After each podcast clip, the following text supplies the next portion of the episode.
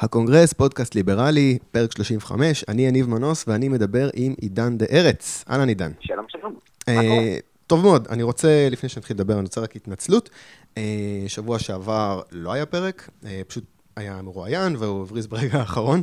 אה, אני לא אגיד מי זה, אבל חבל לי שהוא הבריז, כי זה פעם ראשונה, אני חושב, בפודקאסט שהבאתי מישהו ממש מהצד השני, וחבל, זה יכול להיות שיחה מעניינת. חבל, פעם אחרת, אולי.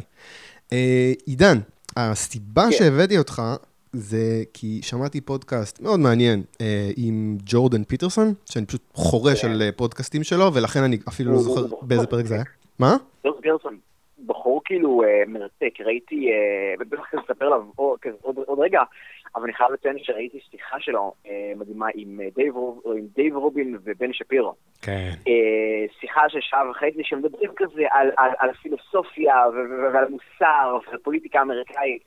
וכאילו, וזה פשוט מדהים ש- שהיום התכנים האלה שהם כל כך עמוקים ומרתקים ומורכבים, פשוט כאילו נגישים לכל אחד ביוטיוב, וזה זה פשוט דבר ממש מדהים בעיניי. אז אה. כאילו זה, זה כ side note מוחלט. כן, הפרק הזה ספציפית של ה-דייב רובין report, זה, זה, זה, אם אתה מדבר על פרק שהיה ממש לפני איזה שבועיים, היה שם קצת קטע, כאילו, הם הרבה מאוד דיברו, הרבה מאוד טפיחה עצמית על השכם כזה, של אנחנו מובילים את השיח. נכון, אה, אנחנו מגניבים, אנחנו מגניבים, נכון? כן, זה היה קצת כאילו, אה, בוא נגיד, אבל לא יודע, מגיע להם, כאילו בעיניי.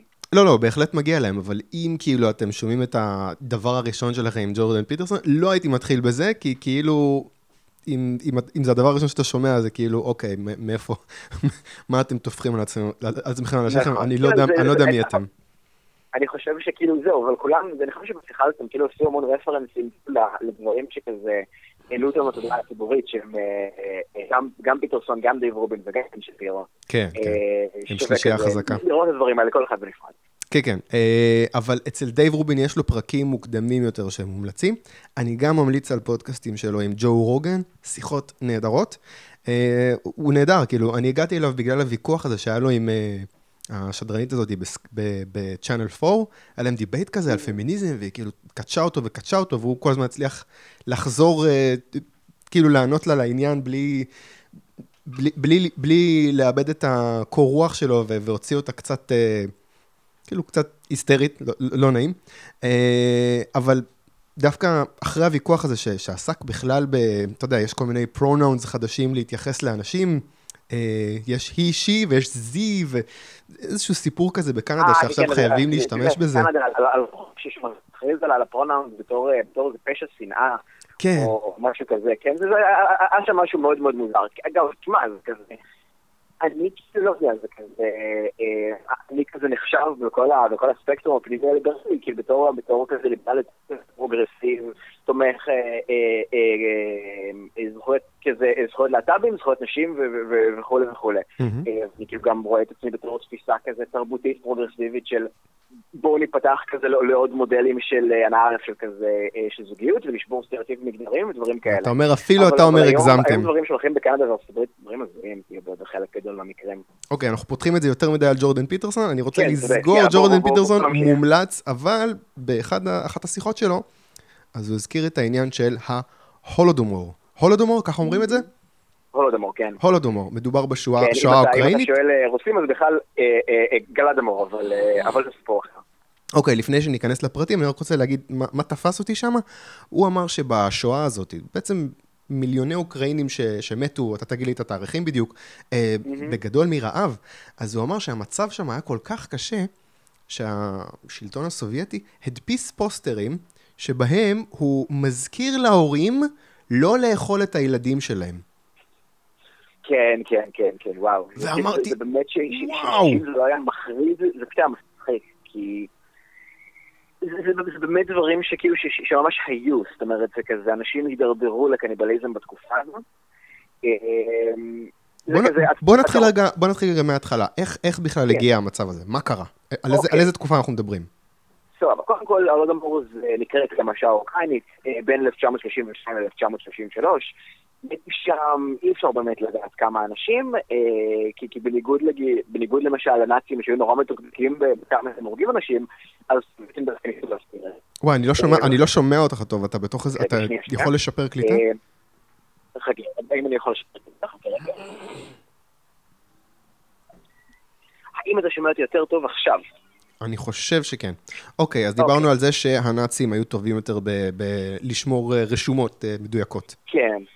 והסובייטים, לא רק שהיו פחות טובים בזה, הם המון פעמים פשוט, אתה יודע, רצו להסתיר את זה אקטיבית. כן. אה, אז אי אפשר באמת לדעת כמה באמת אנשים מתו בתקופה הזאת. הערכות מדברות היום על בין שלושה מיליון לעשרה מיליון אנשים, שזה גם, הפער הזה בין המספרים מסביר בדיוק כמה אנחנו לא יודעים. מהמם. אה, אבל בכל מקרה זה באמת באמת ברמה של, של רצח עם מבחינת כמות האנשים שמתו. ואיך זה קרה? עכשיו- מה מה קרה שם? אז זהו, אז, אז כדי להבין מה קרה צריך לחזור כאילו די הרבה אחורה, לתקופה, בעצם כאילו תקופת רוסיה הצארית, בסוף המאה ה-19. אוקיי. רוסיה הצארית הייתה המדינה האחרונה באירופה שביטלה, שביטלה את, את הצמיתות.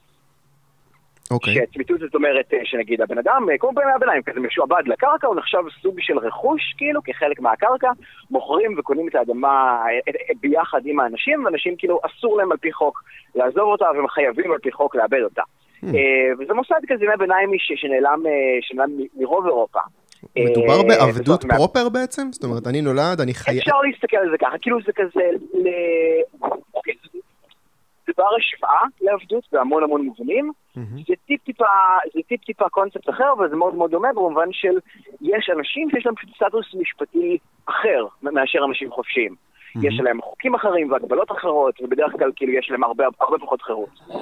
אוקיי. אה, מה- כן. בכל זאת ההבדל אבל, שאני סתם סקרנות, מה- צמית כזה יכול אה, לעשות שעבד לא? עבדים הם, רכוש בפני עצמם, וצמיתים הם, כבולים לאדמה. זאת אומרת, אה, נגיד לצורך לעבד מכתיבים לו ברמת ה micro-management את מה שהוא עושה.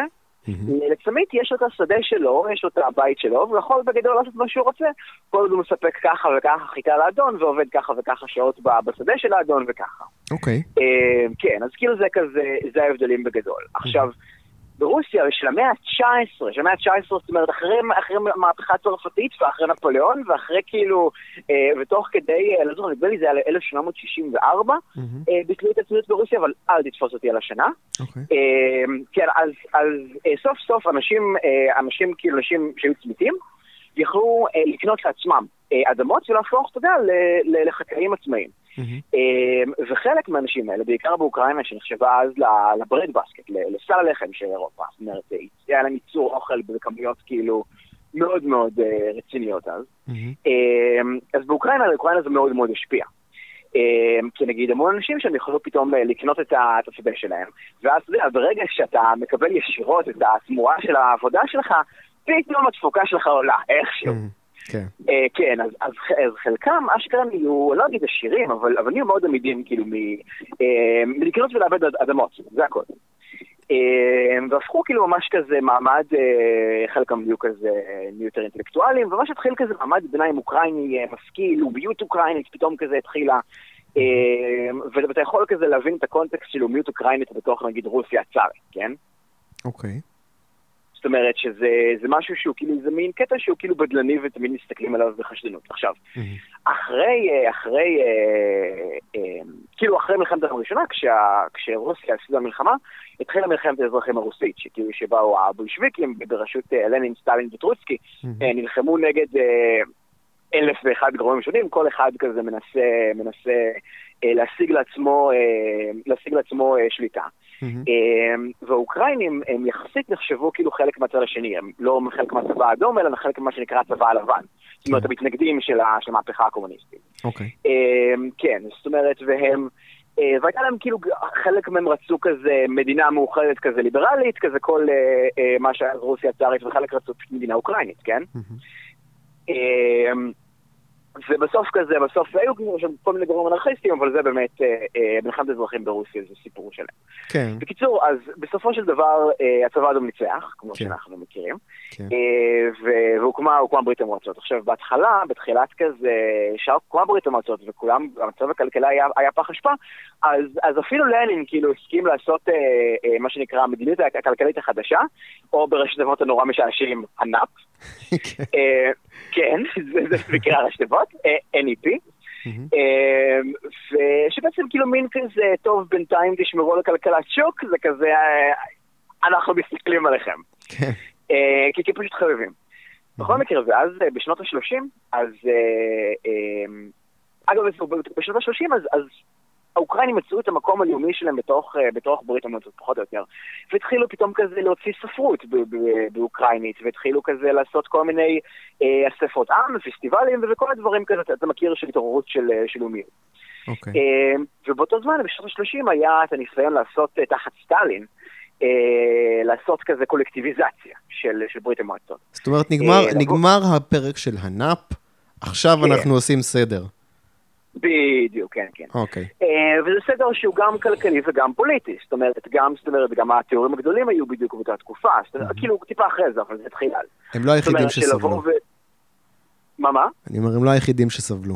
כן, ממש לא היחידים שסבלו. זאת אומרת, אמ, היה בעצם קולקטיביזציה בכל אה, אה, ברית המועצות, אה, כשהמטרה הייתה גם לפתח מאוד את התעשייה הסובייטית, כי כאילו אמרו כזה, אנחנו עם נכשל של...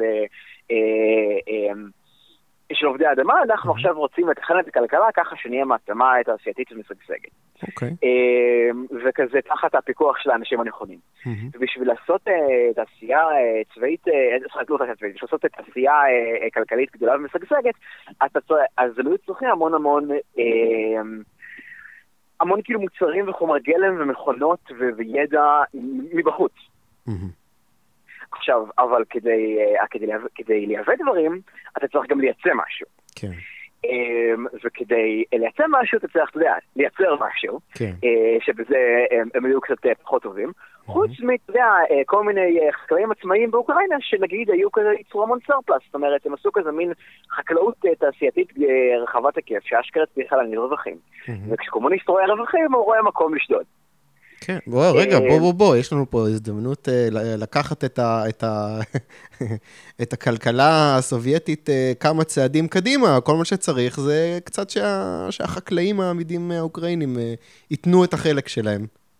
בדיוק, אז כדי, כדי לשכנע אותם, כן, כדי לשכנע אותם לתת את החלק שלהם, אם אפשר להגדיר את זה ככה, אז, אז הם יגדירו אותם בתור מה שנקרא קולאקים, וזה כאילו, אני חושב, מילה שכל יוצא ברית המועצות אה, אה, מכיר, שזה כאילו בעצם אומר אנשים שהפשע שלהם זה בגדול להרוויח יותר מדי. Mm. זאת אומרת, קולק זה... להצליח יותר מדי למעשה. זה גרסה של הסובייטים של uh, קללה של uh, בעל הון, של טייקון. כן, כן, זה הטייקון של אז.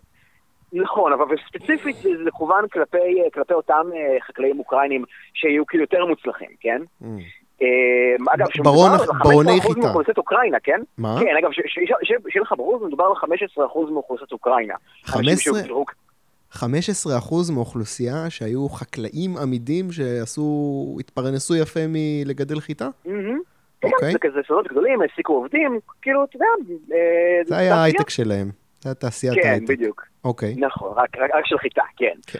אמ, אז כזה, והכריזו על, על, הכריזו על המון המון אנשים כקולאקים. אגב, אגב, אגב, אגב, אגב, סקרנות, בשאר כן. אה, שטחי ברית המועצות, ברוסיה, לא, היה, לא היו גם אזורים שגידלו שם חיטה כמו שצריך?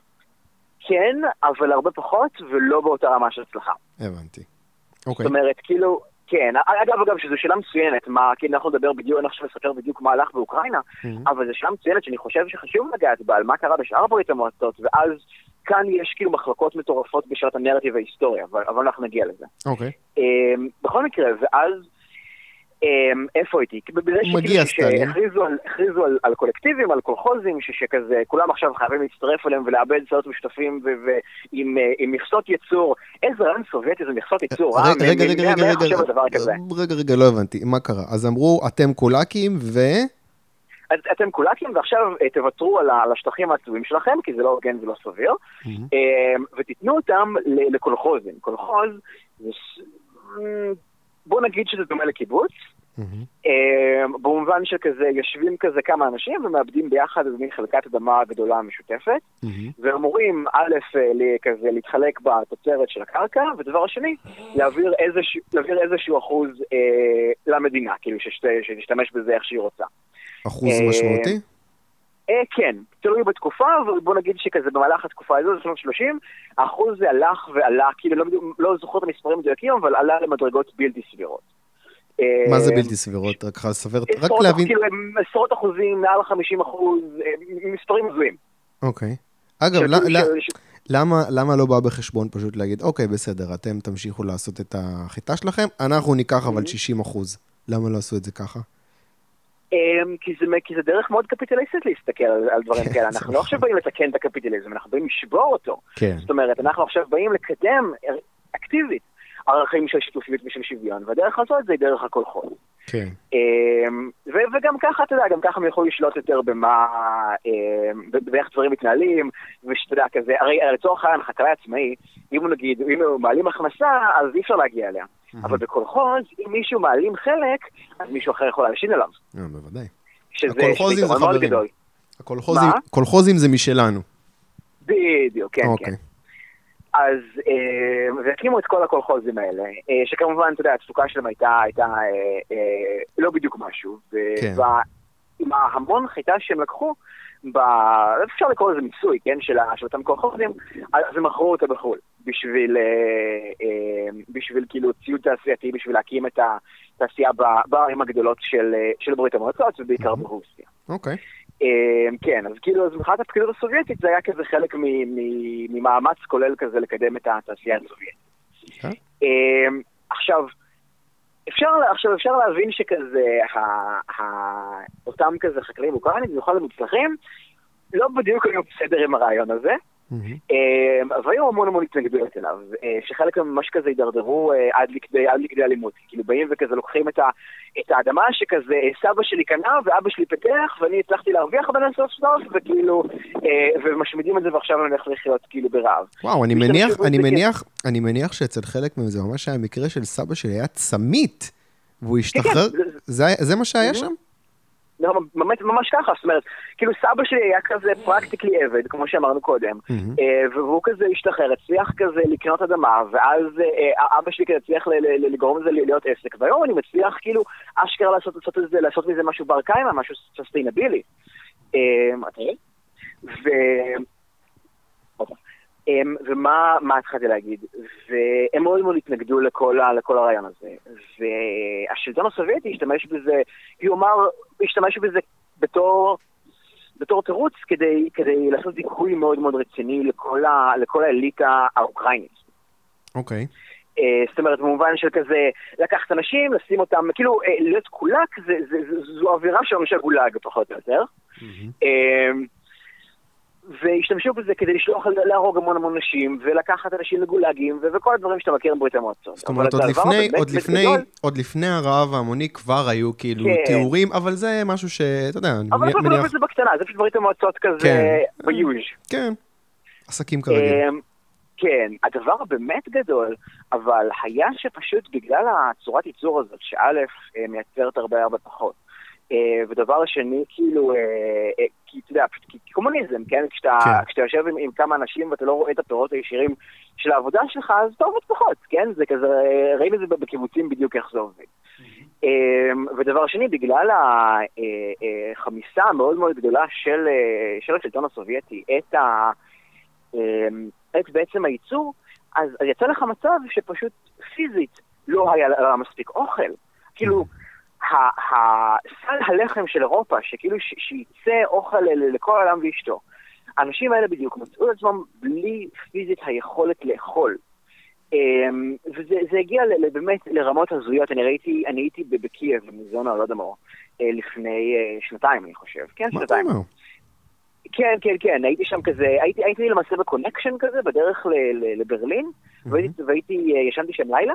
והייתי אז כזה עם, אה, עם החברה שלי אז, כזה אמרנו, אמרנו, אנחנו כבר פה בקייב, בוא נלך למוזיאון הלודומור, כי, כי זה מעניין ושמעתי על זה, ו, וזה יכול להיות, יכול להיות מעניין. מהמם. אה, שזה אמור להיות כזה כמו, כמו, כמו היד ושם שלהם, פחות או יותר. כן, זה, אה, זה, ש- אני רוצה להבין משהו. העניין כן. הזה של השואה הזאת, זה משהו שחרוט ככה טוב בתודעה שלהם, כמו שאצלנו השואה חרוטה? אמ, אני לא יודע אם זה עד כדי כך מרכזי, אבל זה קיים. זאת אומרת, זה, זה, זה, זה קיים, זה דבר גדול. כולם יודעים על במיוחד זה. עכשיו, כן, כן, כולם יודעים את זה, וגם, וגם להזכיר את ההולודמור זה, זה גם עניין פוליטי באוקראינה. זאת אומרת, בעניין כזה של, אה, אנחנו לא יכולים כאילו להרשות לרוסים כאילו להתברן עלינו, כי, כי תראו מה הם עשו לנו. אוקיי. כן. אה, אז כאילו, אז במובן הזה זה, זה מאוד מאוד חזק שם. אה, עכשיו, המוזיאון עצמו, אגב, הוא, מעניין. תבקרו בו אם יוצא לכם להגיע, להגיע לקייב. Um, הוא לא מפואר כמו, כמו יד ושם, מאוד צנוע, זאת אומרת, יש שם אנדרטה מאוד מאוד יפה של כאילו של, של מין יל, ילדה רזה כזאת בשמלה. Uh, אנדרטה כאילו באמת, באמת uh, עוצמתית. Mm-hmm. Uh, ויש שם מוזיאון כזה, מראים לך, הנה זה, זה, זה, זה הכלים החקלאיים של פעם, הנה, הנה עדויות כאילו של אנשים ש... Uh, זה וואי, האמת, האמת בדיעבד הייתי צריך כזה להכין מראש כמה עדויות של אנשים משם. כי זה באמת באמת באמת דברים הזויים, אני ממש ממליץ לכם לחפש. אה, אה, עדויות מההולודומור, אנשים מספרים על, על מה היה שם. זהו, באיזה אה, רמה זה? מה, לאיזה פרטים נכנסים? מגיעים פרטים של, של אנשים התחילו לאכול עשב, כי פשוט כאילו הם לא יכולו לשלוט בעצמם יותר, וצריכים לאכול משהו. אנשים אכלו את הילדים שלהם? זה, היו, היו כמה מקרים, היו כמה מקרים מתועדים של קניבליזם, כן. וואו. וזה היה רק באוקראינה, או שזה היה גם... זאת אומרת, אני מניח ש, שמכרו חיטה גם לשטחים נכון, אחרים של ברית המועצות. אבל זה היה כזה, היה, היה רעב גדול ב, גם בעוד אזורים של, אה, של ברית המועצות. אה, רגע, רגע, לפני זה חשוב להזכיר, שהרבה מהקולאקים שנשלחו ל, נשלחו כזה למחנות עבודה, או נהרגו, או נעצרו, או סתם רעבו, גבו ברעב, mm-hmm. הוחלפו במהלך אותה תקופה שבין 1932 ל-1933 בחקלאים רוסים. כן. פשוט כזה באו אנשים, אמרו, אתה עכשיו, אנחנו נותנים לך את, את חלקת האדמה הזאת, כזה תתנחל באוקראינה, אה, ו, אה, וככה במסגרת כאילו מדיניות ערבוב הלאומים של, אה, של ברית המועצות. Mm-hmm. אה, אגב, ועד היום, זאת אומרת, בדיוק בדיוק האנשים האלה, זה אותם אנשים שנגיד היום עכשיו מורדים נגד אוקראינה, במזרח אוקראינה, אה, mm. ובחצי האי קרים. זה בדיוק האנשים האלה שהביאו אז, חלקם, חלקם הקטן אנשים שהגיעו עוד מלפני ברית המועצות. אבל כאילו, אבל כל הסיפור הזה של הולודומור, הוא מאוד מאוד חיוני כדי להבין את ההיסטוריה האוקראינית וגם את הפוליטיקה האוקראינית. רגע, רגע, אני רק רוצה לחזור רגע צעד אחורה, ואני בטוח שאמרנו את זה, to state the obvious. אז בעצם, כן.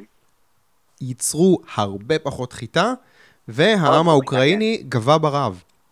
גבה ברעב, לחלוטין. באיזה סדר גודל מדובר? זאת אומרת, כמה אנשים היו אז? של... אה, כמה אנשים היו אז, לדעתי, 20 ומשהו מיליון, אני, אל לתפוס את המספרים, זה פשוט מה שאני זוכר כרגע, אבל, אבל מתו משהו כמו כזה בין שוב שלוש לעשר, אף אחד לא יודע כמה אה, מיליון איש, זה ממש תלוי את מי אתה שואל ולפי איזה שיטות אתה, אתה מעריך. אה, כי אתה יודע, נתונים רשמיים אמינים אין. אמ, מה, מה רוצה להגיד? רגע, היה, איזה משהו חשוב, דיברתי על, אה, על בעצם אה, הערבוב הלאומי, וזה שהביאו כן. אה, רוסים בעקבות כן. במקום האוקראינים. אה, והתחלנו לדבר על, על בעצם, על מה היה בברית המועצות באופן כללי באותה תקופה. Mm-hmm. והתשובה היא שגם היה רעב, אה, כן, כן, נזכרתי מה רציתי להגיד, mm-hmm. והמון מהם פשוט עברו לאזורים אחרים בברית המועצות, שהרעב הם היה, היה פחות כבד.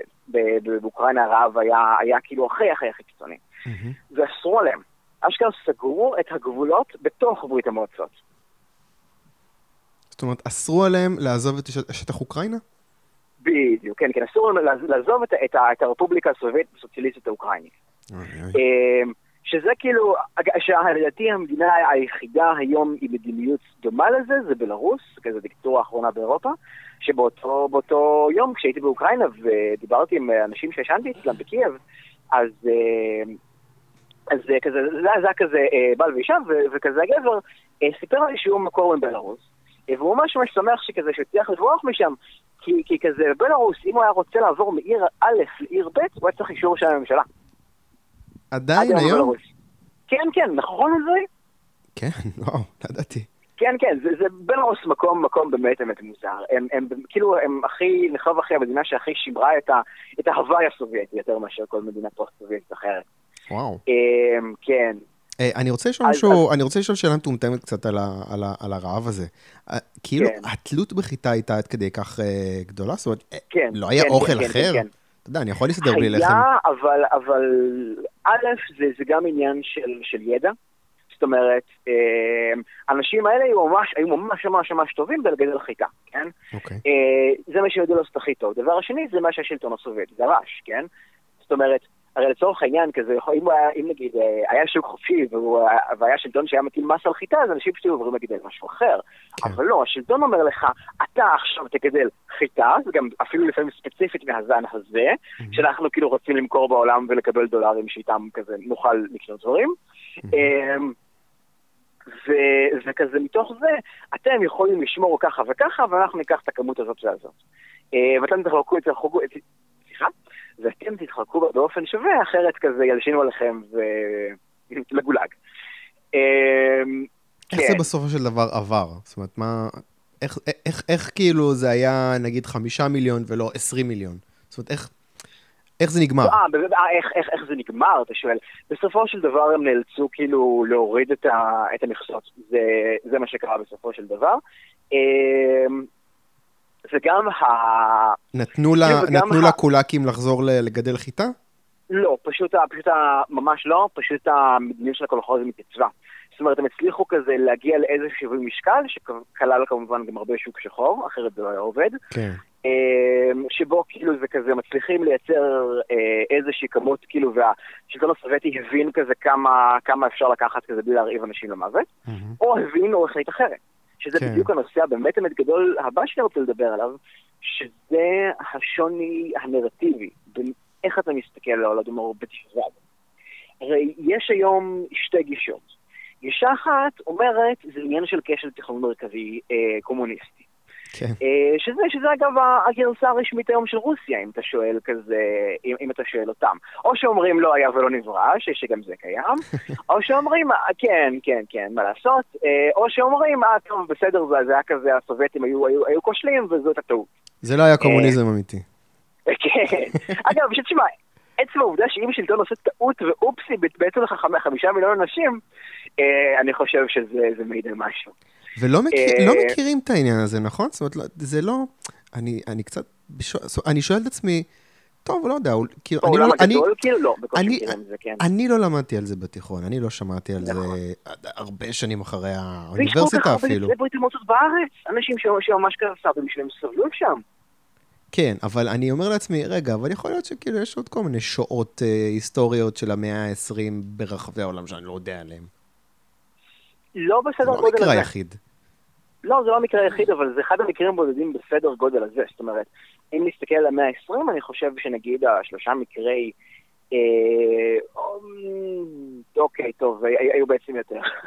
אה, אתה יודע, יש כזה כל מיני, התחלתי כזה פתאום אה, לחזור על שמות, ואז פתאום כזה היה גם את הרצח עם של הגרמנים בנמיביה, והיה את הרצח עם של החמר רוג' על עצמם, בבורמה לדעתי זה היה. לא, קומבודיה, לא? בקמבודיה, סליחה, נכון, נכון, בקמבודיה, בבורמה. כן. אז כן, היו כל מיני מקרים כאלה. השואה הארמנית, בוודאי, נכון. זהו, אבל על השואה... אבל השואה הארמנית וקמבודיה זה דברים שידעתי עליהם. זהו, אני מכיר את המושגים האלה, אבל הולודומור, לא יודע, אולי זה עניין של נכון. שיווק, זו מילה מוזרה כזאת, זה לא נשמע כמו שואה. זה נשמע כמו משהו מהארי פוטר, באמת. בוא נגיד שכאילו שהשלטון הסובייטי בשנים שאחרי זה, שאתה צריך לזכור שהשלטון הסובייטי התקיים גם 50 שנה אחרי זה, אבל תחשוב שנגיד השואה של, היהודי, של היהודים באירופה ומעבר לה, הסתיימה כשניצחו את הנאצים. כן. וזהו, אין יותר נאצים, כן? אין יותר אינטרסים פוליטיים להתחשב בהם, אין יותר כזה דברים כאילו שלא נעים לך להגיד. אין cover-up. לא כן. אבל, אבל ברית המועצות הפכה אחרי מלחמת העולם השנייה למעצמה העולמית כאילו אה, אחת, אחת מהשתיים הכי גדולות בעולם. אה, ועכשיו להעלות דבר כזה זה, זה לא, זה לא, זה דבר עם השלכות פוליטיות, אני חושב בעיקר, אה, בעיקר חשוב להגיד. אתה אומר, עד, ש, עד, ש, עד שברית המועצות איבדה את הכוח שלה, אז אנשים כבר קצת שכחו. בדיוק, וזה היה כבר כאילו היסטוריה עתיקה. עכשיו, אבל היום כן יש, יש לדבר הזה, כאילו זיכרון של הולדמורט חיה במסגרת כאילו למיעוט האוקראינית, שהם מסתכלים על זה אגב אחרת, הם מסתכלים על זה לא בתור איזה מין כשל של התיכון הריכוזי הסובייטי, הם מסתכלים על זה בתור, בתור רצח עם מכוון של הרוסים כלפיהם. זאת אומרת, הם מסתכלים על זה מאוד מאוד מהזווית הלאומית של כזה, הם רצו להרוג אותנו, אז הם הרעיבו אותנו. אמ, ונשאלת השאלה כזה, מה, האם זה היה יותר, יותר פה או יותר שם? אה. אם אתה שואל אותי, זה יותר בסגנון של כזה, היה להם לפקידים במוסקבה כל מיני רצונות, כזה, אה, לעשות כזה אה, תעשייה משגשגת וככה, ופשוט כאילו הקרב, להקריב כזה אה, מיליוני אוקראינים, בשביל זה לא היה לה מאוד כואב. אני חושב כן. שזה הדרך הכי טובה להגדיר את זה. זהו, זה לא שהם רצו לפגוע בהם, כמו שלא היה אכפת להם לעשות עליהם את הניסוי הזה. כן, אני חושב שאגב זה גם סוג של רוע בעיניי, כן? כן. כן. כן. אבל, אבל, אבל אני חושב שכאילו שלפחות ממה שאני קראתי, וקראתי כאילו את כל מיני דברים משני הנרטיבים האלה, אני חושב שבסופו של דבר זה הדבר העיקרי שקרה, פשוט זה, זו, זו הייתה יותר אדישות מאשר כאילו רצון להשמיד, כן? כי בכל זאת כזה לאנשים חיים יש, יש ערך כלכלי. אני אשאל את השאלה הקונספירטיבית. כמה מתוך העניין הזה שלא מדברים על זה בשיח המערבי, זה שהאנשים שמנהלים את השיח, הם, אתה יודע, הם קומיוניסט uh, סימפתייזרס, והם מעדיפים לתעתע את זה מתחת לשולחן. אני יכול להגיד לך שבוודאות בזמנו זה היה לחלוטין ככה. זאת אומרת, בזמנו, בשנות ה-30, כש, כשה, כשהאליטה האינטלקטואלית במערב הייתה כאילו מאוד סוציאליסטית, כשחושבים על זה, זה לא מאוד השתנה. אמ, אז... אז... אני, אני, רגע, אני רגע... באמת, באמת היה ניסיון לתרץ את זה, ובאמת, באמת, קנו, פשוט בלעו את, ה, את, ה, את, את מה שה... את, את מה ששלטונות הסובייטים אמרו. ואחת המדינות בעולם, היחידות בעולם שממש כזה התייחסה לזה ברצינות בזמנו הייתה קנדה. שפשוט מה שקרה זה שכן, כן, באופן, באופן מאוד מאוד נחמד ומאוד מפתיע, מה שקרה זה שהמון המון אוקראינים פשוט הצליחו לברוח מברית המועצות, בכל מיני דרכים לא דרכים, ו- ולהגיע, ל- ולהגיע לקנדה, והיום יש, יש אוכלוסייה אוקראינית מאוד גדולה בקנדה. מה, דרך אלסקה, דרך פינלנד? איך הם עשו את זה? לא יודע, זה בכל מיני דרכים. אתה יודע, זה כמו כזה סיפור בריחה מהשואה, לכל אחד יש את הסיפור ההזוי שלו. אוקיי. כן, אבל זה הגירה בכמויות כאילו די גדולות, כי בכל זאת, אתה יודע, כזה, כשהאלטרנטיבה שלך זה או קנדה או רעב, זה כאילו... כן, קשה לראות את ההתלבטות כאן. כן. אגב, היום אתה חושב שעדיין יש התעלמות מכוונת מצד... אני לא חושב שמכוונת, גם כאילו, אני רוצה להגיד, ליותר... זה לא בטופ פריוריטי שלהם. זאת אומרת, לצורך העניין מבחינת כזה, האינטליגנציה והאקדמיה המערבית היום, ובעיקר יותר יותר אקדמיה מאשר כל דבר אחר, יותר חשוב להם כזה להצביע על עבודות קפיטליסטיות מאשר על עבודות קומוניסטיות. כן, אוקיי. ולכן זה, זה לא מקבל, זה לא מקבל בעיניי את, את תשומת הלב ש, שהאירוע הזה ראוי לו. למרות שכאילו, אתה יודע, היום בישראל יש לך מיליון יוצאי ברית המועצות, יש לך אנשים שבאמת הסבאים שלהם היו שם. אוקראינה הייתה חלק מתחום המושב כאילו של, של רוסיה הצארית. מה, מה קרה? למה לא מדברים על זה? זאת אומרת, זה כאילו, בטח כשזה, כשזה באמת באמת שואה בסדר גודל שהוא לפחות דומה למה שכאילו שאנחנו עברנו מידי הנאצים. אני תוהה... אני חושב... אתה יודע, אני תוהה אם כאילו יש, קיימת, אה, יש, אני יודע, כאילו, כש, כש, כשאתה אומר למישהו שהוא אה, אוקראיני ואתה אומר לו שהוא רוסי, אז הוא ממש ממש נעלב מזה. הוא מאוד נעלב, מאוד נכון, נכון. אני כן. תוהה אם יש עדיין איזושהי עוינות בין אה, אה, רוסים ישראלים ואוקראינים ישראלים, אה, אם יש עוינות שמקורה, אתה יודע, בדבר הזה. אני לא חושב שבארץ, אני לא נתקלתי בדבר כזה בארץ, אני לא חושב שזה באמת קיים, זה יותר כזה... מין, מין לאומיות שקטה ונחמדה כזאת, שאה, טוב, אנחנו, אנחנו, אתם, אתם, אבל יש לנו כזה היסטוריה משותפת וככה. באוקראינה וברוסיה עצמה, לעומת זה, סיפור אחר לגמרי. כן. Uh, זאת אומרת, אם אתה... הם חיים את זה. הם, הם ממש חיים את זה, זאת אומרת, במיוחד עכשיו, עם כל הסיפור של חצי העיקרים וככה, מה? אני אומר, הם גם בעימות עכשיו. כן, כן, הם בעימות עכשיו, זאת אומרת, אם אתה, אם אתה מחפש באינטרנט, אז, אז, אז הם מנסים כזה לעשות כל מיני הפסקות אש, אבל, אבל, אבל, אבל הם נלחמים. כאילו, יורים אחד על השני במזרח אוקראינה, אה, או מערב רוסיה, תלוי את מי אתה שואל. אה, כן. ו... ומנסים כאילו להיפרד, אה, להיפרד מאוקראינה ולהצטרף לרוסיה, את חצי האי קרים כבר, כבר סופח לרוסיה. אני רוצה, אה, אני רוצה לשאול אותך על אה, עוד ש, אה, שניים שלושה דברים קטנים, חוץ מההולודומור, דברים טיפה יותר אקטואליים. אני רוצה לשאול אותך על הרעיון שהיה לך עם משה פייגלין ועם אה, רפי דיין, וגם על, ה, על המתיחות בצפון. לפני זה עוד איזשהו עניין שאתה רוצה ככה לסגור בקשר להולודומור? איזה משהו חשוב שיש לך להגיד, תובנה, איזשהו אה, פרט טריוויה. בוא נראה, אני חושב... אמ, בוא נראה, אני חושב שכאילו שכזה דיברתי על... אה, אה אני חושב ממש פרט טריוויה קטן אחרון. Mm-hmm. יש את הפסל שתיארתי קודם של אה, באנדרטה בקייב עם הילדה הערבה. Mm-hmm. אמ, ויש את שלו בוויניפג, אה, קנדה. באותו, באותו הקשר, mm-hmm. ששוב הפכה, הפכה משום מה לאחת המדינות היחידות כאילו שממש כזה מכירות בזה בפרופורציות הראויות. אה, אז זה איזה פרט טריוויה אחד שכאילו שכזה, שראיתי לא מזמן, זה שווה להזכיר. באופן כללי אני ממש ממליץ לכל מי שומע את זה, לחפש עדויות משם ולהבין כאילו מה, מה הייתה האווירה ואיך אנשים עברו את זה, כי בסופו של דבר ככה באמת מבינים. כן. זה, כן, זה סיפור, אה, ממש סיפור, אני, אתה יודע, אני אנסה לחפור ולנסות למצוא איזה ככה דוקומנטרי טוב, רצוי לא ברוסית. לא, אין, אין, אין, אין, אה? חיפשתי, נשבע לך, חיפשתי. אחרי שבאת, אתה צוחק אחרי שחזרתי לקייב, אני כזה, מה, אני ממש רוצה זה? לא, דברים כזה, סתם, מיני סרטונים של עשר דקות כאלה, אפילו, אפילו הסרט שהראו לנו במוזיאון הלודומור בקייב, חיפשתי את הסרט הזה, כי זה היה סרט כאילו מוצלח, סרטון כזה של רבע שעה, ופשוט נמצא איתו, לא ביוטיוב. וואו. אוקיי. נורא נורא מתסכל, כן? אז, אוקיי. אז, אז, אז, אז אני עכשיו קורא לכל האוקראינים. אה, אה, לעבודה. צריך, צריך לעלות את הדברים האלה, כן? ממש. טוב, אני רוצה עכשיו, בואו נשים את הנושא הזה מאחורינו, ואני רוצה לשאול אותך על מה שהיה אתמול בצפון. אה, כן.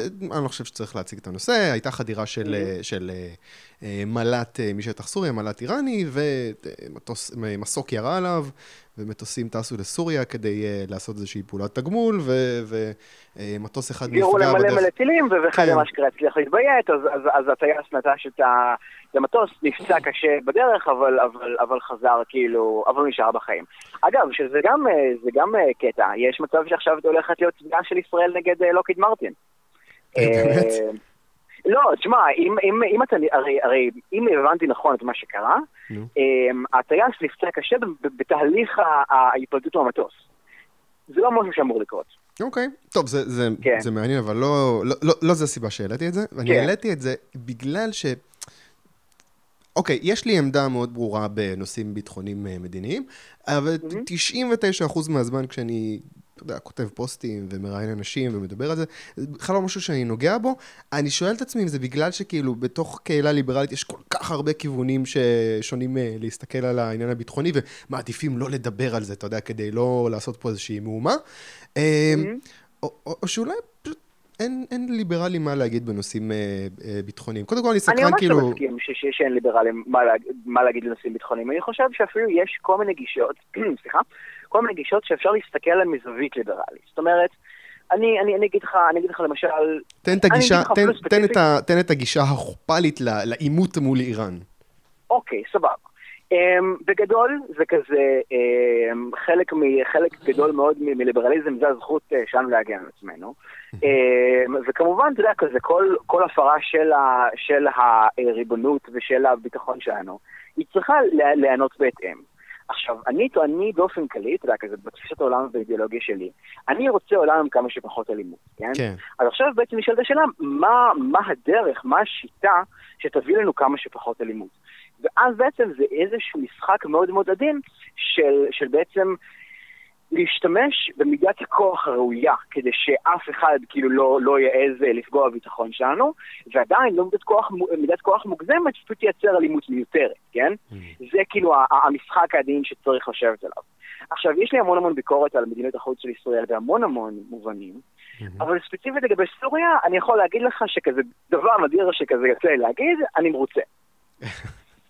אוקיי. אתה מרוצה מהתפקוד של... זה מה כן, שהיה צריך לעשות. לא, גם מהתפקוד ובעיקר מהגישה. זאת אומרת, הרי, הרי הגישה בנוגע לסוריה היא, היא אומרת שני דברים. א', אנחנו לא, לא מתערבים להם בעניינים הפנימיים. כן. זה לא המקום שלנו, אנחנו לא הולכים להצליח להתערב להם בעניינים הפנימיים בצורה שתטיב לנו. כן. כי כאילו... אמ, ולמעשה, כי, כי בעצם כל... כי ניסינו את זה בלבנון, זאת אומרת, כל פעם שכזה יש מלחמת אזרחים ואנחנו תומכים באחד הצדדים כדי, אה, הוא יעלה לשלטון ונעשה את ההסכם שלום ויהיה מגניב. כן, אז לא פשוט מה שקורה זה, ש, זה שהשאר הצדדים יכולים להתאחד בצורה הרבה יותר חזקה אה, נגד כאילו האימפריאליזם הזר בעיניהם. כן. אמ, וזה יוצר, כי אתה יודע, זה כזה מלחמת לבנון, וכל, אה, וכל הישיבה ברצועת הביטחון, ומלא מלא אנשים מתים, ואני נגד אנשים מתים באידיאולוגיה שלי. כן. אמ, כן, אז, אז אני חושב שכאילו שקודם כל צריך כזה מאוד להיזהר ולא, ולא להתערב איפה שלא צריך. עם זאת, אם יש איזשהו אה, אה, סיכון אמיתי לביטחון שלנו, כמו אה, טילים אה, מסוג שובר שוויון שמופ... שמועברים לחיזבאללה ובלבנון, והם obviously הולכים להיות מכוונים נגדנו, mm-hmm. לא כזה, אתה יודע, אה, החימוש שהם, אה, שהם, שהם יורים אחד על השני וככה, אלא בבירור כזה הגברת איום על ישראל. Mm-hmm. או למשל הפרת הריבונות שלנו בכזה חדירה של, אה, אה, של מל"ט איראני לשטח ישראל. זה משהו שכאילו שלא צריך, שלא צריך לשתוק עליו. ויותר מזה, יש גם השלכות לשתוק על דבר כזה. זאת אומרת, אם לא מגיבים בעוצמה לדבר כזה, המשמעות היא שאפשר לעשות את זה, כן? כן.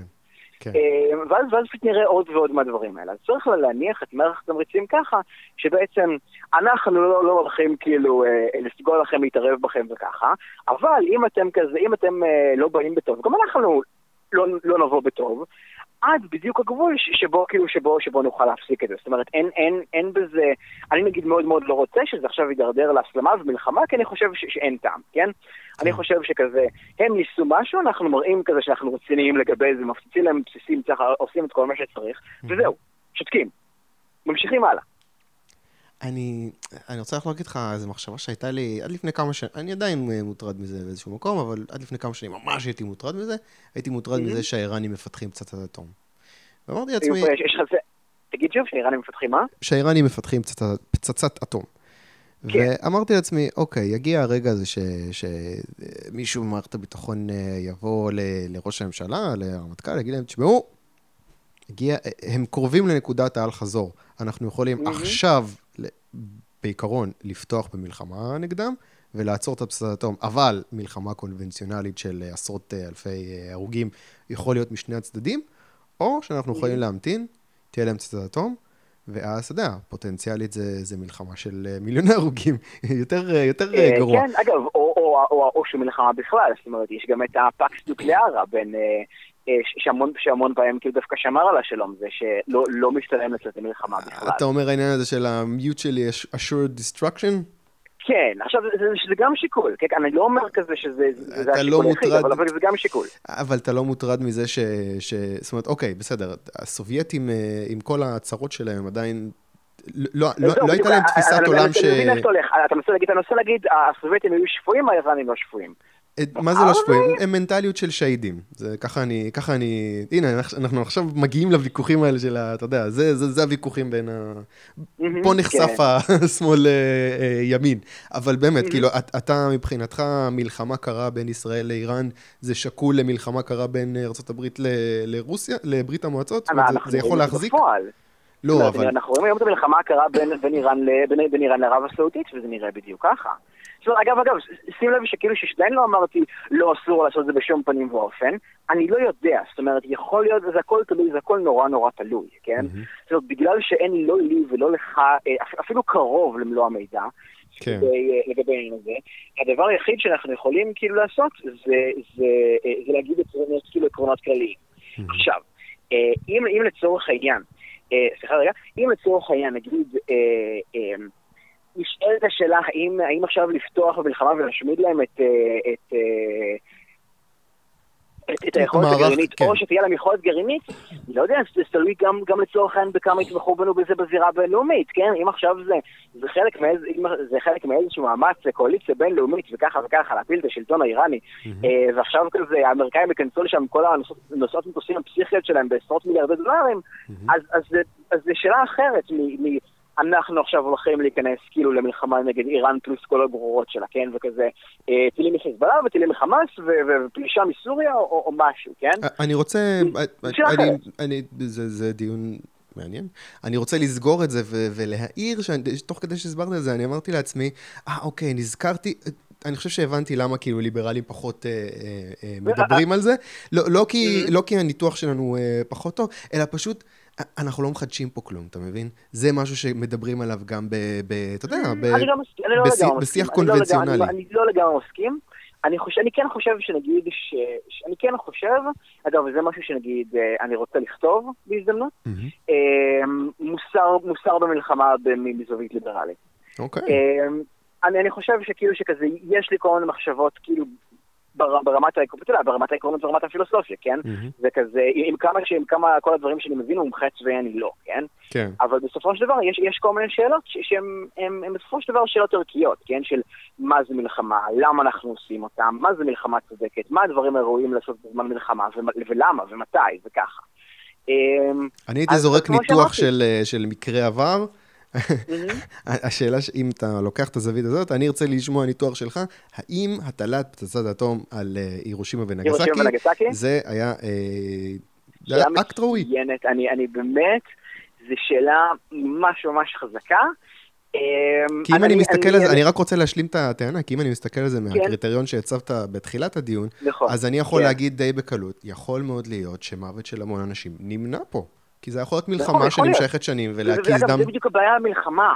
יש כל כך הרבה חוסר ידע. גם, גם לגורמים שאמור להיות להם הכי הרבה ידע. כן. זאת אומרת, יש המון, יש פה המון המון, כאילו זה, זה, זה משחק בקוביות בסופו של דבר, ולכן נגיד, המון פעמים דוגמא, דוגמאות אנקדוטליות של נגיד, אה, נגיד, אה, עשו ככה ואז זה נורא נורא הרתיע, או אה, עשו ככה ואז הידרדר כאילו למלחמה מטורפת, המון פעמים לא באמת מלמד אותנו, כי, כי המון פעמים מקרים האלה יכולים להיכנס לפה או לשם, כן? ואין לנו דרך לדעת זה לפני זה. כן, אתה אומר, אז- אז אתה אומר טובה, בסיטואציה שצריך- אחרת זה, זה יכול לעשות בדיוק את התוצאה ההפוכה, אתה אומר. בדיוק, כן, כן.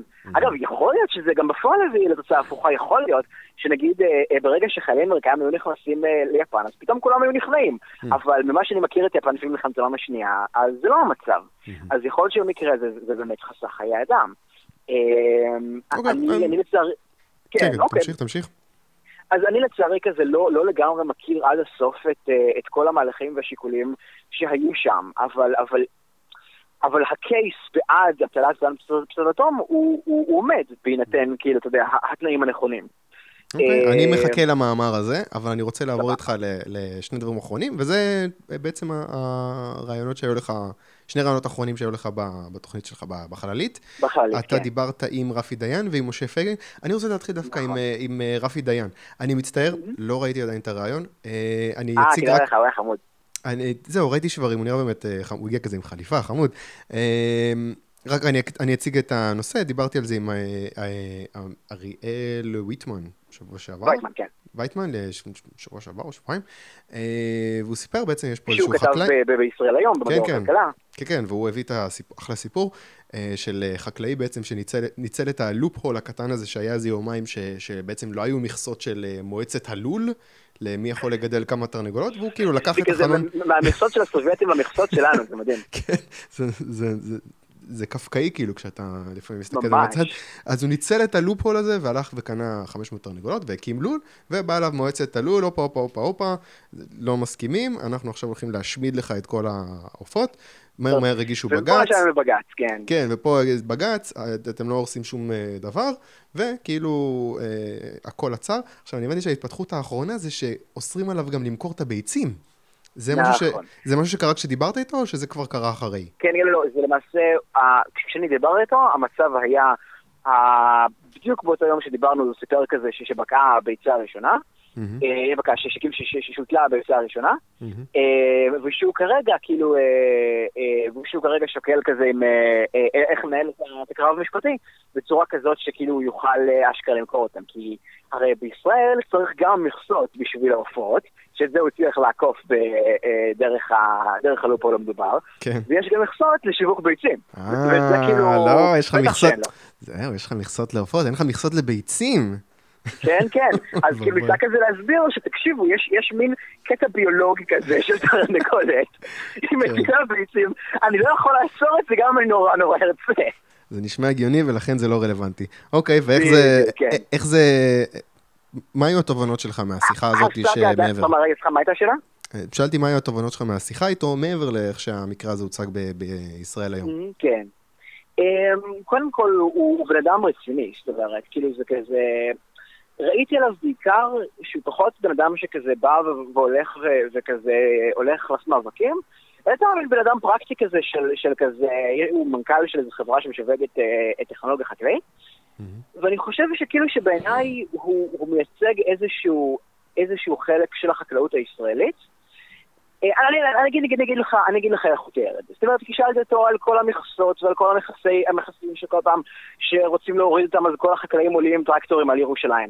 וכאילו הוא אומר שיש שני סוגים של החקלאים. יש, יש אנשים ש, שעובדים קשה ובאים כאילו עם, אה, עם, עם רעיונות טכנולוגיים חדשים וכל הזמן שואפים להתפתח ו, וכזה, ולהחליט איזה גידולים אה, הם רוצים לגדל כזה כדי, כדי להרוויח ולהצליח ולהתפתח וככה. ויש חקלאים שבוח... שמתבכיינים, ככה במילותיו. אה, אז הוא אומר, החקלאים שמתבכיינים ימשיכו להתבכיין. אה, וכאילו הוא אומר שכזה יש, יש בניגוד כזה לכל הטענות שה... אה, שכל פעם שרוצים להסיר את, ה, את כל הדברים האלה, את כל המכסות והנכסים, אז הולך להשמיד את החקלאות. הוא אומר, פתאום זה הולך לחזק את החקלאות, כי אנחנו נהיה חקלאות הרבה יותר טובה, הרבה יותר כלכלית, הרבה יותר כאילו sustainable. וזה היה בעיניי כאילו קול מאוד מאוד נדיר.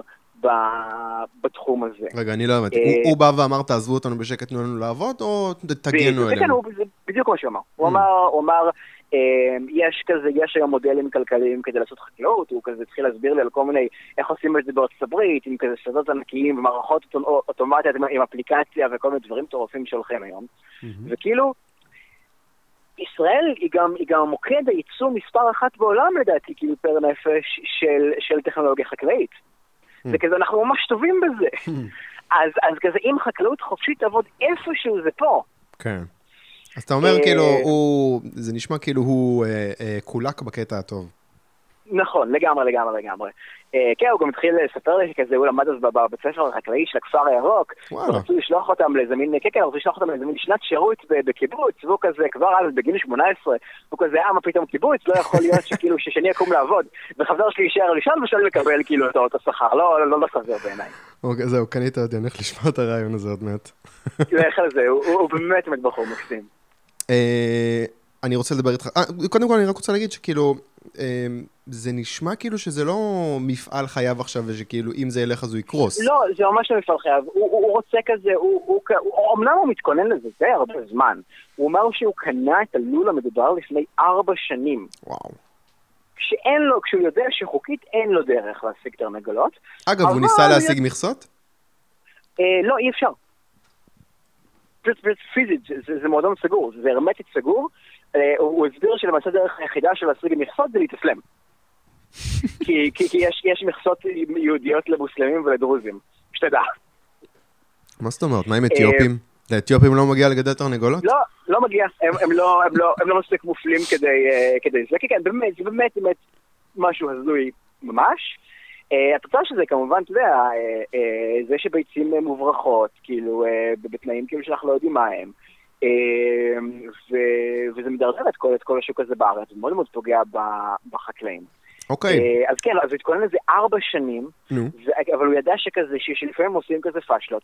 ואז, ואז כזה, כשהוא ראה שעדיין ב-1 בינואר 18 עדיין לא אישרו את, ה- את המכסות, בום, טראח, הלך באותו יום, קנה 500 תרנגולות. איזה השקעה כן. זאת? ממש. אמ, לא, לא, אני שואל מספרית, מה הייתה ההשקעה? אה, כמה כסף? לא, לא שאלתי אותו, אני לא מכיר את ה... את ה... אני סקרן כמה לקנות 500 תרנגולות. אין לי שם מושג, באמת, כאילו, בא לי להגיד לך איזשהו מספר, אבל אצל פיץ, אז כאילו, אין טעם. אוקיי, אני רוצה לדבר איתך עכשיו על הרעיון השני שלך, זה שהיה ביום חמישי, אני חושב, האחרון. אה, כן. עם משה פייגלין, אין צורך להציג, הייתה לו כבר פעמיים ראיינו אותו פה בפודקאסט, אה, הבן אדם ש... הבן אדם שמייצג את, ה, את אחד הוויכוחים הליברליים הנפוצים ביותר, האם אנחנו יכולים mm-hmm. להצביע או לא, האם אנחנו יכולים להרשות לעצמנו לבלוע את uh, הרבה הצפרדעים שהוא uh, מגיש לנו, בשביל mm-hmm. הבאמת אג'נדה... בשביל המצע הכלכלי שכאילו כן. שהיום אני חותם לך עליו. כן, כאילו, אוקיי, אז כאילו, אוקיי, הוויכוח uh, מוכר, ו- והיה רעיון ו... אמ, איך היה? ומה, אתה שואל, אתה שואל האם אני, האם אני הולך להצביע עליו? אני לא יודע. לא, אבל כאילו אני שואל, אוקיי, עשית את הרעיון בציפייה, מה, ציפייה לשנות לא, את דעתך, להבין משהו? עשיתי את הרעיון בציפייה, אני אגיד לך את הקטע, אז אני חשבתי כמה זמן האם לעשות את הרעיון הזה, האם לעשות את הרעיון הזה, בסוף החלטתי, בסוף כזה, ראיתי אותו במרדל והחלטתי לעשות בבר, בבעלות של שלושה ליברלים. אה, מקום מצוין, כן. כן. אה, המרדל. Mm-hmm. כן, אני קורא לזה המרדל. אה, ברמת אחרי, אז דבר מצוין, שהוא התארח שם, ועשה כזה, ועשה Q&A. ואחרי שהיית שאמרתי, וואלה, יש לי כמה שאלות כאילו מעניינות לשאול אותו, ובוא נעשה את הרעיון הזה. אוקיי. וזה היה בעיקר, כאילו, רציתי כזה, הרי, הרי הוויכוח הקלאסי הוא, הוא, הוא די... לא הוא די חרוש בעיניי, כאילו די, הוא פחות מעניין. אז רציתי כזה לשאול אותו דברים ש, שבדרך כלל כזה אנשים פחות שונים, אבל אותי מאוד מאוד מעניינים. אוקיי. למשל, מה האסטרטגיה התקשורתית שלו, אם, אם בכלל יש לו כזאת. Hmm. למשל, כאילו זה, או, או למשל, כל, ה, אמ, כל האמירות הפרובוקטיביות שהעלו בתקופה שלו בתור חבר הכנסת של הליכוד. היה את, אה, היה את אה, אני הומופוב גאה, והיה את, בזמן, ש, בזמן שיורים טילים על הדרום בכנסת מדברים על פרחים והטרדות מיניות. זה היה הציטוט. וכל מיני דברים כאלה, ואז כאילו באיזשהו שלב זה נעלם. אין, אין, הוא, לא, הוא לא אומר דברים כאלה יותר. נכון. אז נגיד שאלת שם שאלה כזה, האם מדובר באסטרטגיה תקשורתית, או שמא בשינוי אישי שלו. אוקיי. אה, איזשהו תהליך שהוא עבר.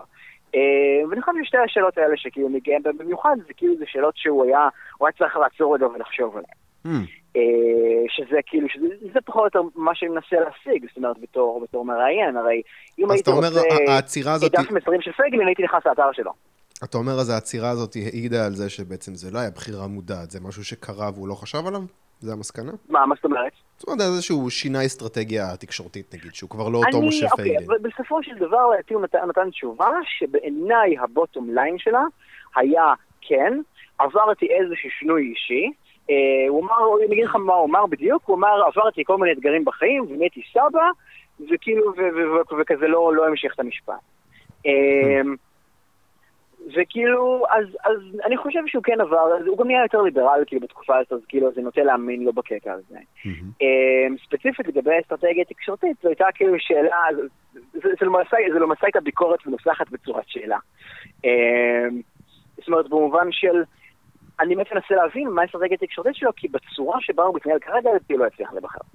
כאילו... זהו, אני רוצה, אני רוצה לשאול אותך שאלה, אני לא רוצה לשאול אותך שאלה ברורה של האם הוא יעבור את אחוז החסימה בבחירות הקרובות. כן, לדעתי די בטוח שבבחירות הקרובות הוא לא יעבור את אחוז החסימה. השאלה אם, לא בבחירות הבאות אפילו, אלא בבחירות אחרי זה, הוא יצליח, זאת אומרת, הוא יצליח לצמוח לדעתך? לדעתי, לדעתי אם הוא יצליח לעבור את אחוז החסימה בבחירות האלה, הוא לא ייכנס לכנס בכלל. אוקיי. אמ, אני אסביר לך למה. האלקטורט הישראלי הוא מאוד מאוד סקפטי כלפי מפלגות שלא מצליחות לעבור את אחוז החסימה, אנשים מתייחסים לזה בתור זרקת קולות לפח. יותר מזה, הימין בישראל אפילו עוד יותר אה, אה, אה, סקפטי לגבי מפלגות שלא עברו את אחוז החסימה, כי הם נכוו מזה כמה וכמה פעמים בעבר. כן, נכון. אה, אתה יודע, זה כזה המפלגה של ישי, ולפני זאת שמאל ישראל, ולפני זה כל מיני... גאולה כהן. כן, גולקורן היה עד היום כזה, הימין מאשים את אוסלו, כן? כן. בדבר הזה. כן, כן. אה, בגלל שאנשים אה, לא הצביעו אה, ליכוד ומפד"ל, אז הצביעו לכל מיני מפלגות תשע, כן. אז לא היה לנו מספיק ייצוג בכנסת והעבירו את אוסלו. כן. כן. אוקיי, אז אגב, אתה חושב שכאילו, ש, שבוא נגיד, שתי מערכות בחירות שהוא... כי אני חושב שהוא כן ירוץ לטווח ארוך, זאת אומרת, אני חושב שבניגוד לאלי ישי נגיד... אני לא חושב שהוא יצליח לגייס תומכים אחרי כישלון כזה. מה אתה אומר? במיוחד אחרי כל ההייפ שהוא בונה עכשיו. כן. הרי, הרי, הרי כאילו, אני כזה, משפט ראשון של הראיון, אני אומר, אני אומר כזה, שלום, ברוכים הבאים לשעת שירות שאכלי טבעי, אה, זה כזה, אה, כאן איתנו אה, חבר, אה, משה פייגלין, חבר כנסת לשעבר של הליכוד, ואולי גם חבר כנסת בעתיד. אוקיי. הוא כזה תוקע במבט ואומר כזה... אולי? מה אולי? אוקיי, איש, איש, איש אה, מאמין, בסדר. אה, כן, אה, בדיוק, אז כאילו, אז, אז אתה מבין שאחרי כל ההייפ שהוא בונה על זה, וכל הציפיות שהוא בונה, וכל ה... אה, אני בטוח אבחר, אם, אם עכשיו זה, זה נשבר, ויש לזה סיכוי גבוה לקרות, אז, אז, אז אני לא חושב שהוא פשוט יצליח להשיג תומכים, כאילו, ופעילים אחרי זה, או ללכת לאיזושהי מסגרת פוליטית אחרת. אה, שבה הוא יגבר וימות כי זה לא מתאים לו, mm. אה, או שהוא פשוט, אתה יודע, כזה יחליט לעשות לביתו. זו תחזית שלי, אה, עוד כזה, עוד חמש שנים אנחנו נשמע את זה שוב ונצחק עליי. מה, איתן, איך לא חשבת על זה כן, שיקרה ככה וככה? שר הביטחון, כן. כן. וואי. כמה אתה חושב זה עניין של פרסונלית משה פייגלין? זאת אומרת, אני שואל את עצמי, האם הוא האם הוא מוסיף קולות למפלגה שלו, או האם הוא גורע קולות פוטנציאליים מהמפלגה שלו? האם יש איזה שהוא... הוא, עושה את שניהם. אוקיי, תסביר. זאת אומרת, יש אנשים שנורא נורא אוהבים את, ה, את הדרך והסגנון שלו. אה, הוא לא כאילו, הוא לא כריזמטי סוחף. אה, לא, הוא לא, לא, לא כריזמטי וסוחף, אבל הוא... הוא מקרין מאוד... אני אגיד לך מה הוא אומר, הוא מציע משהו שכאילו שאף מפלגה אחרת לא מציעה, שזה כאילו דרך. זה נכון. או אם יותר לתרגם את זה לפחות פומפוזיה אידיאולוגית קוהרנטית כלשהי. כן. כן, כן, אה, כן. וכאילו נגיד, אני חושב, אני חושב דוגמה הכי קיצונית לכיוון השני, בקטע הזה נגיד בימין, זה ליברמן, כן?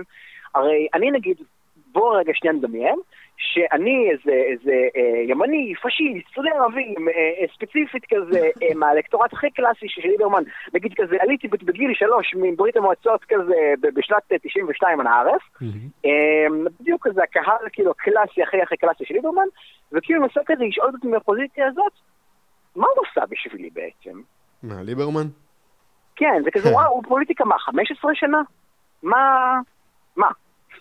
דבר עושה? אחד שהוא כאילו קידם, דבר אחד שהוא הצליח, אתה יודע, גם בתחום של דת ומדינה, גם בתחום של, של כזה השטחים, גם בתחום של אה, הנערף יחס כאילו למחבלים, משהו, מה, מה הוא עשה? אה, אה, אני אגיד לך, אני אגיד לך מה, כאילו, איך אני רואה את זה? אני, אם אני הייתי מהמגזר המתון, נגיד, שמצביע לו, הייתי אומר לעצמי, "אה, אני רוצה שהוא ישמור על טיב טעם פתוח בשבת. עזבו אותי מכל השטויות. אבל אם הוא עושה את זה, הוא מנסה. לא יודע אבל אם אבל הוא הוא עושה עושה את זה. קולות של מנסה, זה כאילו זה כמו... יכול להיות אני אגיד לך, שיתנקם זה- בו. זה- דומה לכמו, זה דומה לריבים המתוקשרים של, אה, של, אה, נו, אה, של איך, איך, איך, ברח השם של אבא של יאיר לפיד. אה, טומי לפיד. טומי לפיד, תודה. של טומי לפיד ואריה דרעי, אה, זה טומי אריה דרעי, וואי, זה לא יאמן. כאילו. שכזה, כן, שכזה, אתה יודע, דיברו אחד עם השני כזה בערב על, ה- על, על, על הפרובוקציה כזה שהם הולכים לדפוק אחד לשני בבוקר, כן? כן. וכאילו ששני שני הצדדים נורא נורא נהנו מזה. אה, כאילו זה קולות. אתה שם את אה, איווט ליברמן באותה מדרגה עם טומי לפיד, זה אני חושב עלבון לטומי לפיד, היה בו, טומי לפיד היה הרבה יותר, הוא לא- לא היה ממושמע ורציני וקוהרנטי, אבל לפחות, אה, מ- מ- לא יודע, אולי הייתי צעיר. טומי לפיד. מייצג בעיניי אה, תרבות פוליטית יותר עדיפה מאשר ליברמן בכל מיני דרכים. אה, ליברמן זו דוגמה הרבה יותר קיצונית לזה, אבל העיקרון הוא אותו עיקרון. זה רגע, רגע, אנחנו פה גלשנו להרבה דברים אחרים, אז אני רוצה לחזור כן. רגע לפייגלין. אני רוצה למשה לחזור- פייגלין, כן. אני רוצה לחזור לשאלה שלי, האם אפשרי ש- שיבוא מישהו שהוא יותר כריזמטי ומייצג את ה... עדיין מייצג את הפילוסופיה הקוהרנטית הזאת, רגע, רגע, שנייה, שנייה, ויצליח... כן. תחזור שנייה לשאלה. אוקיי, אני, שואל, האם לדעתך יכול להיות מצב שבו מגיע מישהו שגם מציג את הגישה הפייגלינית בצורה של פילוסופיה קוהרנטית, ואתה יודע, מישהו שלא מתפשר על העקרונות שלו, ויותר כריזמטי, ומצליח Mhm. כן לעבור את אחוז החסימה? האם זה משהו שאפשרי ודאי שיכול בכלל? לקרות, הרי בסופו של דבר אנשים בארץ, ולצערי זה המצב, בוחרים אנשים, אה, בוחרים מפלגות בצורה פרסונלית. אנשים כבר לא אומרים, אני מצביע לאידיאולוגיה הזאת והזאת, אולי חוץ מבמרץ. אומרים, אני מצביע לפיד, אני מצביע ליברמן, כן. אני מצביע ביבי, כי כאילו, הפרסונה זה בסופו של דבר מה ש... ה- האלמנט הפסיכולוגי שבאמת גורם לאנשים להרים, להרים את התחת שלהם מהכיסא וללכת לקלפי. אה, שזה אגב בעיניי רעה חולה של תרבות פוליטית בארץ, אבל זה מה שיש. זאת אומרת, זה. במובן הזה, האם הוא הצליח לגרום לאנשים לקום ולעשות דברים? לקום כאילו וללכת להצביע? זו שאלה מאוד מאוד גדולה של איך הוא התנהל לא. אחרי, אני כבר מסתכל שלב הבא, אני אומר, אוקיי, איפה נמצא את יאיר לפיד הליברלי? Mm, הבנתי, נכון. אה, צריך אחד, בסופו של דבר. אה, אני- אני- אני מזהיר אותך, אני מזהיר מראש שככל הנראה כדי להיבחר הוא מן הסתם יצטרך להיות אה, פחות אה, אה, אה, נוקשה וככה מפייגלין.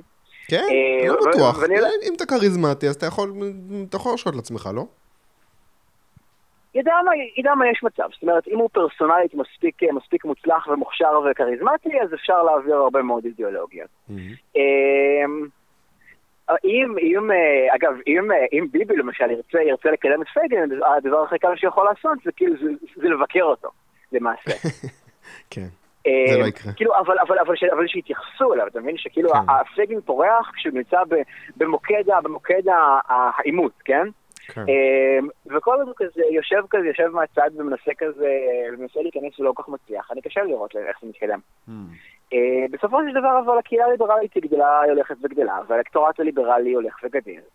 אה, ובסופו של דבר תהיה מפלגה רצינית שתנסה לקחת גם את הקול הזה. אה, כמה זמן זה ייקח ומה זה ידרוש, אני לא יודע. אני מקווה שזה חושב, שזה אני חושב ש... אני דווקא, נראה לי בזמן האחרון טיפה יותר חושב, שוואלה, אולי האופציה הזאת של מה שליברלים בליכוד עושים, זה טיפה יותר ריאלי. לא לנסות להביא. מפלגה משלך, אני אלא אני פשוט לא יודע. להקים... לובי, הליברלים בליכוד, או ביש עתיד. נגיד. כן, אה, אה, אה, בוא- נפקוד אנשים ליש עתיד כדי שנצביע באין פריימריז שיש להם. זה נכון.